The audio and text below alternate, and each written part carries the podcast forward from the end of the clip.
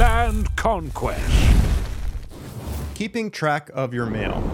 Very, very important topic. Keeping track of your mail is definitely critical to your success. I use a simple but effective system to kind of manage a high volume of mail. You'll want to keep a log of each batch of mail you send. And the easy way to keep this log is our mailing log. Just copy our mailer log spreadsheet, which is, um, again, we covered that in a previous video, but we've got a link to it below this video. Since it's a template, you'll just want to make a copy and then you can transfer that copy to your own Google Drive. Now, in this mailer log, you'll list your states, you'll list the counties that you'll be dealing with, the acreage ranges, and then you'll pull your lists and enter your counts. And then you will continue to pull lists until you've reached your target count. So I'll just show you on the mailer log just what I mean by that. Now, as you can see over here, we did some data in a previous video that we entered over here, but you can move this left over here. And uh, this is where I keep track of the counties that we are mailing. So for instance, I will generally start a batch, you know, as we mentioned, we mail about two times every month. So, and I just keep a running log of the, the mailer numbers and the date that, that that, that mail gets sent. So, for instance, as an example sake here, I'm just putting mailer one, April 1st, and that's the date. Here's the state. And then obviously, these are the counties within the state. Then over here, I could list, okay, I'm going to be sending 10 to 20 acres, right? And then um, once I pulled my list from PropStream or wherever I pulled it, I might have a count of, you know, 1,525 properties. I would put that here. You'll see this number of signed PAs, number of signed purchase agreements. This is data that you can track over time as you send out your mail and you get responses and you get properties under contract. Um, I would keep track of these next to these counties so you can then later go back and see how effective the mail was in those particular counties. Now, sometimes uh, some people may like to track responses or leads from those particular counties. Um, so you could add another column yourself, or you could just change this column to that. But uh, tracking definitely is important to see how you're doing over time and see if mailing these particular areas is fruitful.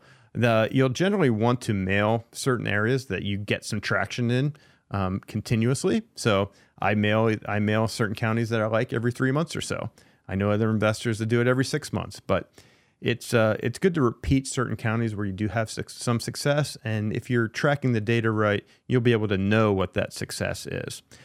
But for instance, you know, I could go down here and I'm building this list that's going out on, on May 1st, and maybe I want to come up with a mailing total of 5,000 records or something like that. So I've got all these different counties and I'm going to be doing just kind of a 10 to 20 acre range in all these counties. So, um, so, and then for instance, Riverside County might be 1850 um, for that range. Orange County might be 950.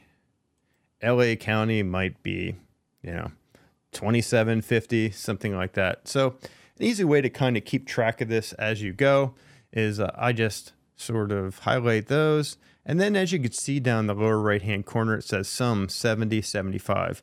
You could also do look at different things. Uh, you know, obviously there's four counties. The average is 1768. But I just like that feature here in Google Sheets. It's pretty cool. I didn't know that that existed until I've been working with Google Sheets for a while. So obviously you can add on more counties till you get to the the desired amount you want. And if you've got too big of a list, you could split off one of these counties and use it towards next month. So basically, what I would do, um, I've got this ratio down here to, to remind you of the ratios. But once you've got that kind of memorized, you can move it way down to the bottom or just delete it. Um, and then next time, you know, say you're going to be doing mailer two. Helps if I'm able to type right, mailer two, and that might be an April 5th, April 15th mail date.